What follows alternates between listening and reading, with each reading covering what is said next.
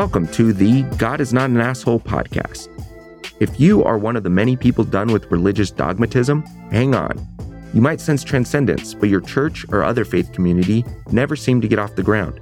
You realize that honoring your conscience means more than fitting in and keeping hard to explain rules? Hang on. You could probably think of the goodness in your tradition, and you tried your best to save that baby, but there's so much bathwater. Join your hosts, David Norman Moore Jr. in California and Kerry Connelly in New Jersey, who are collaborating to bring on guests who have found life on the other side of fundamentalism. Guests with stories of how they have liberated themselves from beliefs that divide us from each other. None of our guests' narratives are identical, but we hope you'll find something in common with each of them. We invite you to experience our common bond as we all inspire even more of us to embrace the true self.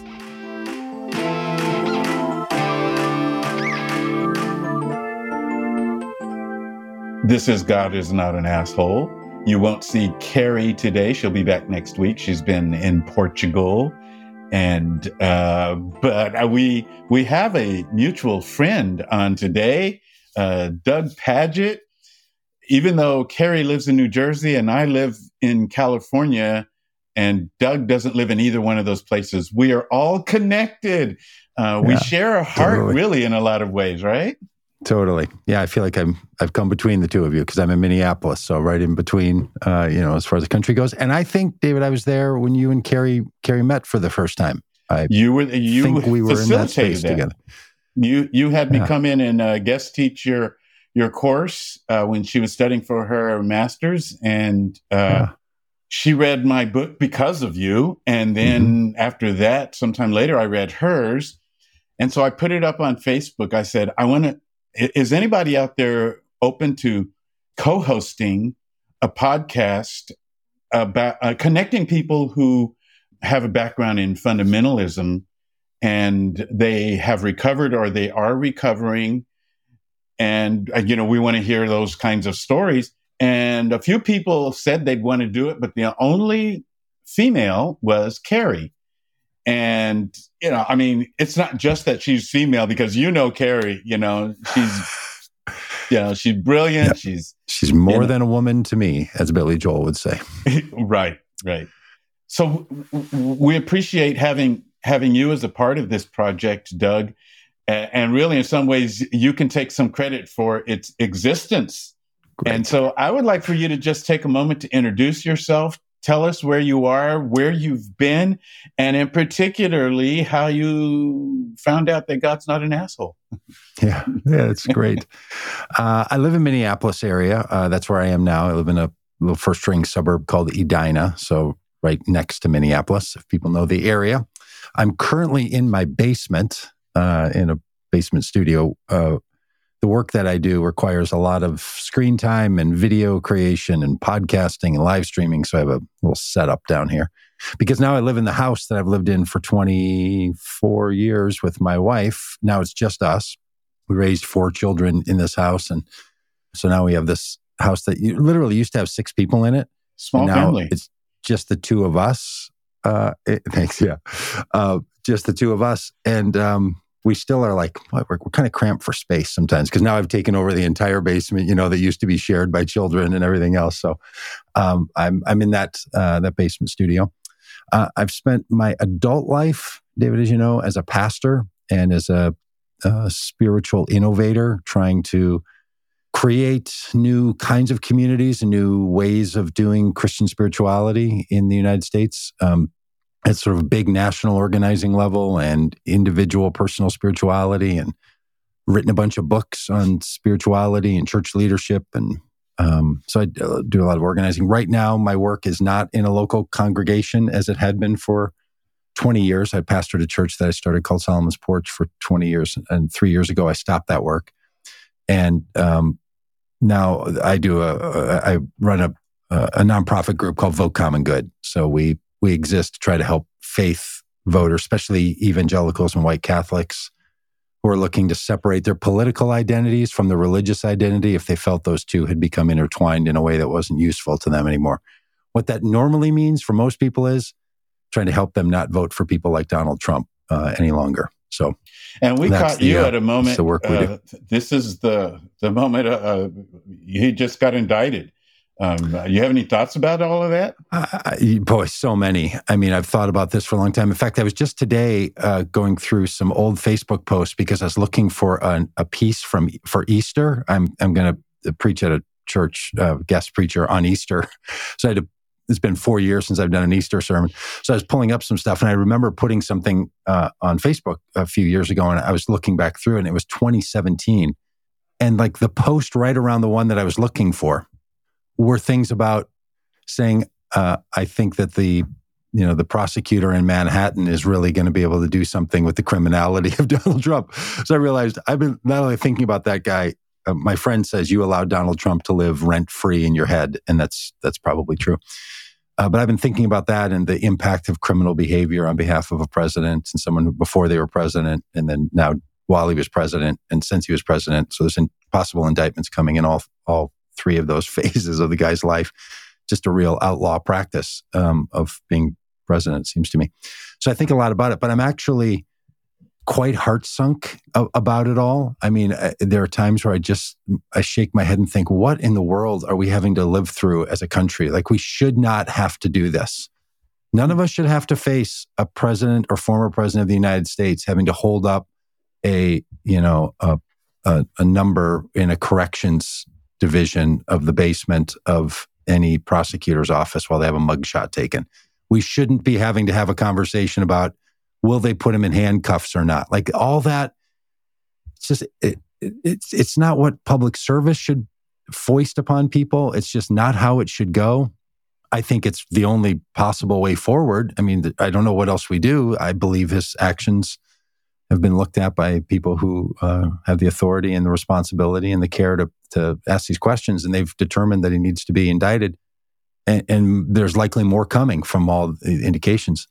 But on the other hand, like it shouldn't be this way. So I'm, I'm really just sort of torn about, okay, justice, because there's a thing about just do a lot of work in justice areas, you know, around issues of justice in our society. And we have to have a justice system, but we all know that the end of the justice system doesn't make things right, right? It tends to be a punishment system. It doesn't tend to be a, a restitution system. It doesn't tend to be a, a reintegration narrative. It doesn't tend to restore. You know, um, you, you, my my wife and I had this conversation yesterday. We we were talking about you know the word penitence and penitentiary, and how they are so unrelated, even though it's the same you know word root. Uh, it's not about penitence. It's it's it's about it's a they, we should call them penitentiaries. yes, in fact, I, I, I don't know if you know, but I just stumbled on the other day because uh, the church that, were, that I'm attending now, they were talking about the act of penance. You know, as like a spiritual practice. Yeah, and it reminded me that that like the first uh, penitentiary in the United States is in Pennsylvania, outside of Philadelphia, started by the Quakers. As places of penance. In fact, the cells, the, the building is still there. They've since changed it. So, but in the in the uh, you know 1700s, they innovated this place, and the cells were created like monk cells. And the theory was that people would, and it was all solitary confinement, if you can imagine, because the idea was people would go in there and then have to sit in penance and pray and there were skylights in the in the cells so they could pray up to god. Like so literally our penance narrative and yeah. repentance narrative is what the penitentiaries were formed around in a very broken criminal system. And that was meant to be the alternative to the punitive systems. And the whole thing is just is just really wacky you know it's um that sounds like a beautiful plan actually. Uh you know i don't know how much you you have heard of or read of uh, Angela Davis, but she's big on uh, prison abolition. Mm-hmm. And you know, you can understand that this system does not work. It does not contribute to the health no, right. of a society. It's just, it's just no good. It's just not the way we, we know. It doesn't doesn't treat people well. I, I heard somebody talking about these issues uh, say we really need to figure out uh, how to make the distinction between the people we're mad at for bad behavior and the people we're afraid of. Because we do mm. have to make sure that we can keep people safe. We can keep, you know, uh, perpetrators yeah. from perpetrating and victims from yeah. being victimized. That's one question. and then there's another thing where we just punish people, just believing somehow that punishment it causes causes change. And I, I, I don't know. I guess it probably does sometimes for some people in some situations, but on mass, mass yeah. incarceration, mass punishment systems, they really don't work. Which kind of gets to our topic, actually, because I think there's a lot of people who believe that God is an asshole in the sense of like a, a prison warden or a, mm. uh, somebody who's going to dole out the punishment. And they're then managing their lives in some sort of a sin management narrative to try to not violate some cosmic law um, so that or moral law so that they don't ever feel the retribution and the punishment and the punishment of God. And there's a lot of Christianity that wants to perpetuate that story. You know, we're, are, we're approaching. so you're saying that it kind of flows out of a theological uh, standpoint. The the the totally. idea, uh, yeah. I don't think we would have our kind of penitentiaries in the Western civilization or kind of punishment system overall if embedded in our system wasn't a deep sense that the God of the universe is going to send some people to eternal torment for some sort of evil, whatever, yeah. however you apply the evil. Yeah. Like it, it roots, it roots from that. Yeah. Um, we do tend to treat people. I have this whole theory that you know Jesus' admonition to love your neighbors, you love yourself, and you know love your God uh, and love your enemy and love everyone in the same same way and breath and all. I, I don't think that's only an admonition. I think it's also a recognition of what we actually are doing. I think people do treat others yeah. the way they think God treats them. And, they're going to, and this comes out in these kinds so of conversations. God treats them I think like God's an asshole. So then they carry that forward. They pay it forward. Yeah, uh, it, it, it's a little it's a little uh, you know it's a little harsh, but um, I think I think there's something deep inside where we believe that a punitive narrative of the divine is probably right somehow. So now like you're remember, talking about uh, the whole theology of the cross and the death of Jesus. Well, okay, we're coming up on Easter, and you know, it, next week, a week from today, people are going to be standing in places on the day before the Friday before Easter, referred to as Good Friday in the you know in the, in the church calendar, and I guess in the civic calendar too. Yeah. And people having to explain, okay, okay, so what what's happening now? Uh, God's going to punish God's own son because of something that humanity has done out of the love that God has for humanity that that little riddle has not been solved by people very well. I don't think that's the story. I think we should stop telling that story. I think that's that's a, a harmful story to try to figure out. Uh, it's an untrue story of the uh, to even match the text of Jewish faith or the burgeoning Christian faith of the early centuries. So, yeah, I think it's. I think it really is. I think it really is a, a problem. I think there's a much better story uh, embedded in all of that that uh, we could talk about if, if you want to, but that's, I do think that's, that's rooted there. And we, we will import that story that the divine wants to seek justice and retribution against people.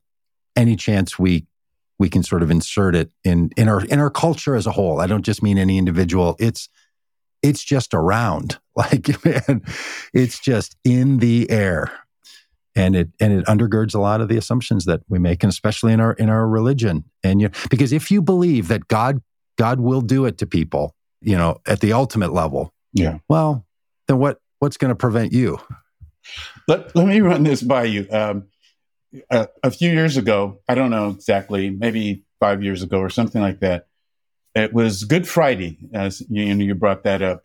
And i had um, I had intended, to, and I did eventually get there, intended to attend a local Good Friday service with several churches and, uh, you know, church leaders participating, uh, making presentations. And it also happened to be the very Friday of the funeral of Stephon Clark, who had been shot uh, by um, uh, the Sacramento Police Department, uh, pol- police officers, and killed and the funeral was there. And, and, and since then, I should point out that his his family has received a, a pretty hefty settlement uh, in a civil case, but the police officers, you know, got away with it, if you want to call it that. But the thing is, is that I'm I'm watching, I'm streaming on I'm, I'm streaming this funeral service and I'm thinking, I'm going to a Good Friday service, wow. but this is the Good Friday service. You know, I mean, it was so emotional and uh, mm-hmm. so raw and so real. And, and and you think about it, Good Friday is about the rawness of death and execution mm-hmm. By the state. And, right. and so I, I was just wondering if, you know, you, brought up Good Friday. Do you do you kind of connect with that at all? Oh or? man, totally. Yeah. And if it wasn't for being introduced, I don't know, 20, 30 years ago to the the book and the idea, the cross and the lynching tree, to give me a different narrative around the death of Jesus in a, in a theological and culturally appropriate way.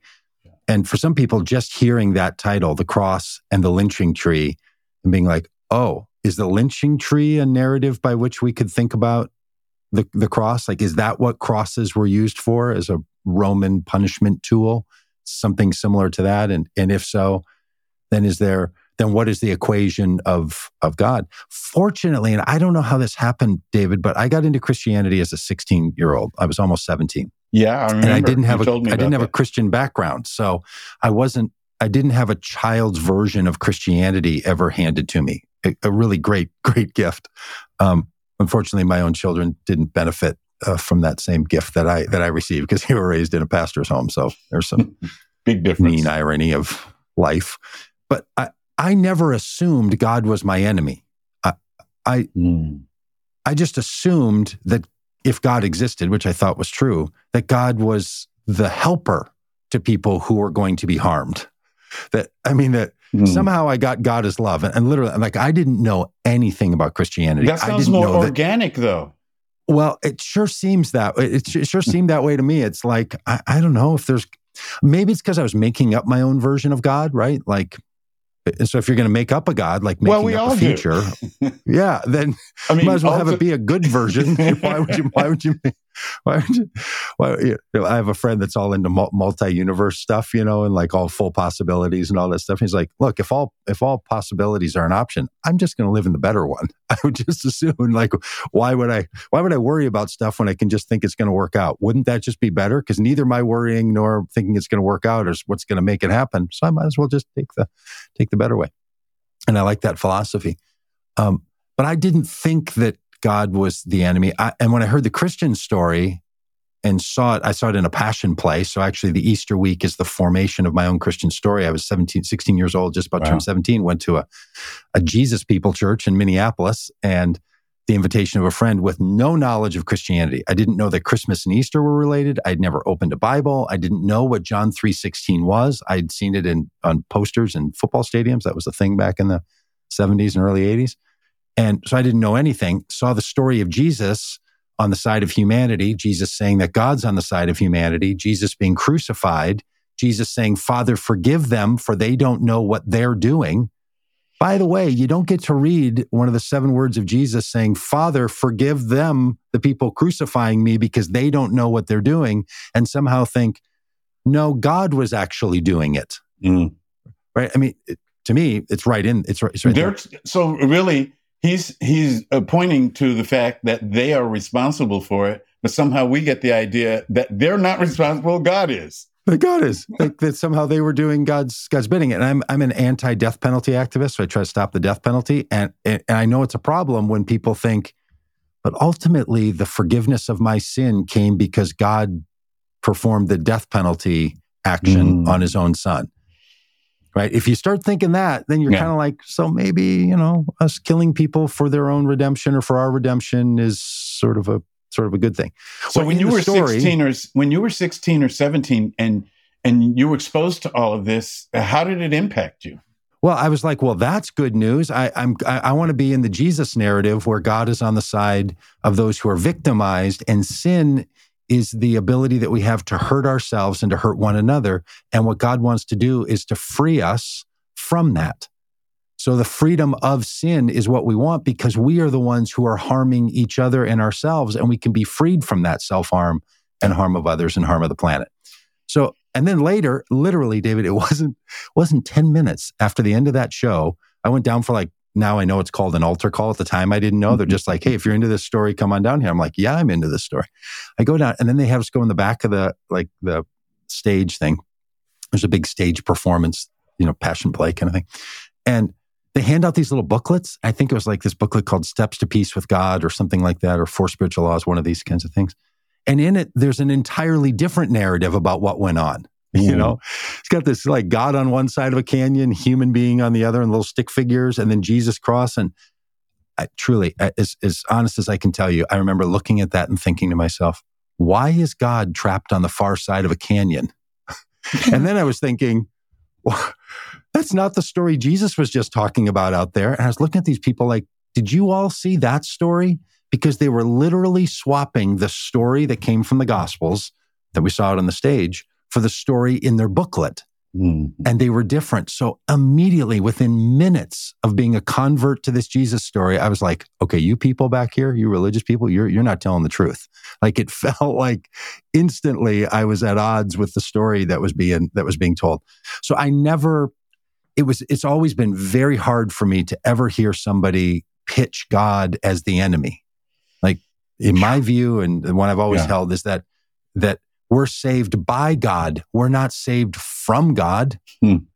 I mean, you for know, the love, what do we think we're doing here? And and I don't, I, I, get it. Really good people, people I love and love me. Yeah, they stand up, you know, every day and talking to microphones like this and other things and say say the opposite. So I know, you know, it doesn't make somebody totally horrible or I'm not getting at that at all, but it's a really broken story. And the whiz bang math you have to do to try to make sense out of all that is just yeah. way too complicated. Nothing, nothing should be that, that you know, basically we, we believe things like that because someone tells, tells us that and, and they're in a position of authority and other people are listening and, and we get swept away.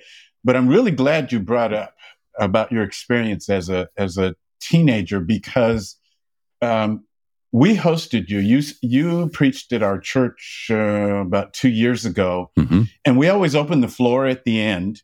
And someone asked you a question. Someone who had had um, and had been around people with the similar experience of of having a hard time coming out of this fundamentalism, and uh, he asked you. I remember who it was, and and and and he asked you uh, was it hard for you to recover from all of that? And your response was, well, I didn't even come into it till I was, you know, six, and I didn't have a family. I didn't have parents and everybody around me with expectations of a certain kind of yeah. belief system or behavior. And so it wasn't as hard for you. And I mean, I had light bulbs going off when, when you said that because I started thinking, that's it. People are so enculturated and their mm-hmm. families are holding on to them and they feel like they're going to be shunned or you know looked down upon by their own the most important people in their lives. I, totally. I, you know and so yeah I, I, was i'm glad you went to that. Yeah I, I used to say like look i for me to reject that way of thinking i never had to like insult my grandmother yeah. you know who, who loves like I wasn't in opposition to the people who loved me and cared for me. So um it, it, and it was really freeing. And I think you're right um, that there's just so many root assumptions that we hear as children that are very hard to let go of. Psychologists know this, like we all know yeah. it. There's something about early formed narratives, and they're they're they're hard to shake. Yeah. And then we spend a lot of time reinforcing them. Um, I, I, I, tend to think that uh, people people believe that they're not enculturated by just stories. They think they're being faithful to their religion. And if you're Christian, then that probably means the Bible somewhere in there that you're being faithful to the Bible. So I have thought and tried and have worked for decades to try to help people see those things you like that that you believe, those do not come from the Bible. Those mm. have hmm. been um, taken Bible passages and stuff and, and Can you give us an example of of something? Yeah, like well, well, like the one where Jesus says, "Father, forgive them, for they don't know what they're doing." Everyone knows that line. It's one of the it's yeah. one of the favorite. It's one of the favorite pull quotes, you know. And there it is, right there. Like it, it's not like Jesus says uh, uh, to the people, "People for um, forgive God for right." yeah, for, yeah. for that it's on it's on on God's hands. So instead, they take a passage, you know, like um, if this weren't for my Father's will, this wouldn't be happening, and then they just infuse that with a whole bunch of whole bunch of content, or um, they take a whole notion of of sin being the thing we do to one another, and they replace it for sin that somehow is something that God want uh, that's a problem for God.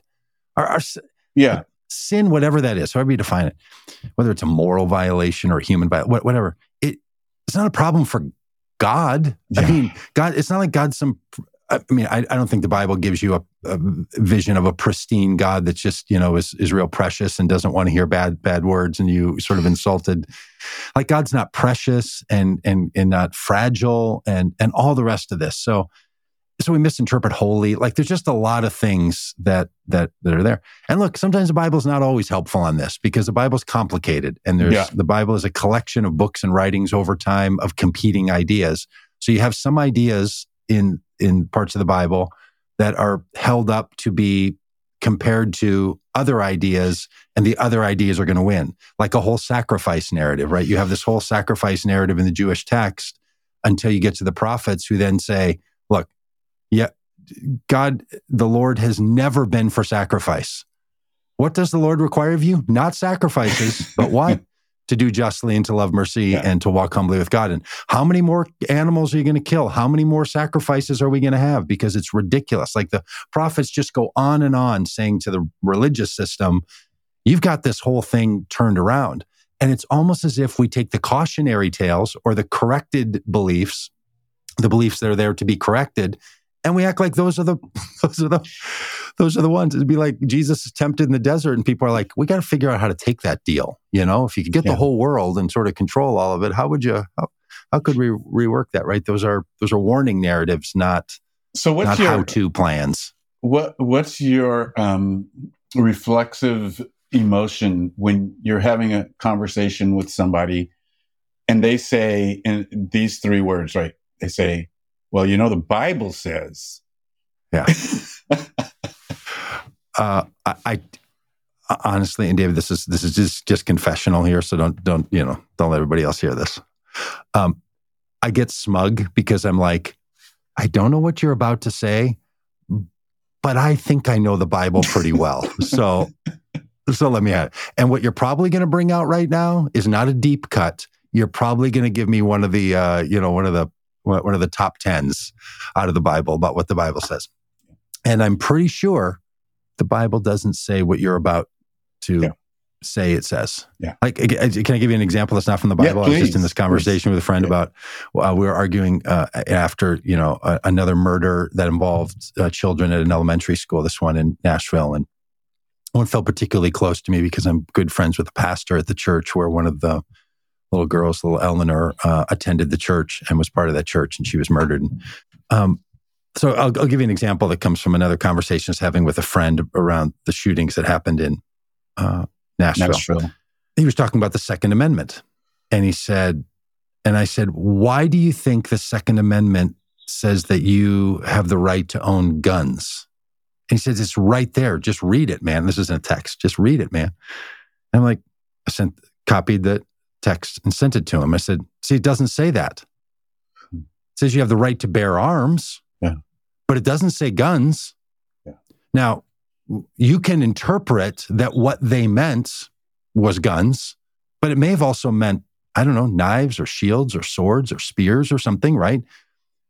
There's an interpretive act, but in his mind, he had already replaced the word arms with the word guns. So it's not just the Bible where we do this. We just tend to do this, this kind of, this kind of thing, right? We do it over and over, and especially with the Bible. Yeah. And man, I'll tell you, one of the things that I've spent a lot of time thinking about is how do we decide which passages in the Bible were meant mm. only for that moment, for those people in that setting, and which are intended for all people? Yeah. Because that's a major that's a really major question, right? So, like, every, like, you, like this passage uh, uh, uh, that Jesus says to one guy, one particular person, you must be born again. Right, right. I know a lot of people who take that passage and think that applies to humanity. Yeah, if someone asks but me, have you take been, all of your yeah? If someone asks me, you know, have you been born again? um, my response might be, um, have you sold all your goods and given them to the poor? Because Jesus Perfect. told one guy, one guy for one guy. Yeah. Yeah. Like nobody says, Hey, Jesus said to his disciples, we're supposed to go into Jerusalem and find the room and prepare a place for him to have yeah. the Passover. Yeah. No one I know reads that in the Gospel of Luke, gets on an airplane and flies to Jerusalem. Yeah. Right? Because there'd be nonsense. We know. But then you get into the one thing he says to Nicodemus versus the one thing that he says to the religious leader. How does that apply? When Jesus says, You are the light of the world, I tend to universalize that. Yep. I don't think he was only speaking to his disciples. I yeah. want to suggest he was saying that to all of humanity. So I say to everybody, you are the light of the world. You are the salt of the earth. Yeah. Everyone without exception. So I universalize that you. Other people uh, localize that you, right? They mean, they, they, think it only means to those certain people yeah. and not actually to everyone. So this is a real project that we find ourselves endeavoring on. What I do know is that whatever the writers were writing in second chronicles about if my people who are called by my name will humble themselves and will pray, then I will heal their land. That doesn't apply to the United States of America that statement was not being said to yeah. the United States. Yeah. Maybe it was being said to some churches, or maybe it's being said to a people group, or maybe it, but this is a real thing that like we just have to determine what's specific and what's general because none of our names are on the recipient you know side of any statement in the Bible. So we're doing a thing. And if we could just acknowledge that, I think it gets us a long, long way into you know probably a better you know what the fancy kids in the seminaries call a better hermeneutic to so, really think about who's who who's we and who's talking about what to whom. Thank you so much for being here today. We are people who have left behind performance-based religion and the shame that comes with it. Maybe you have a personal liberation story to tell and we want to know about it. Please contact us on Twitter at God is not an asshole or text 805 703 8393 because the world needs to know that God is not an asshole.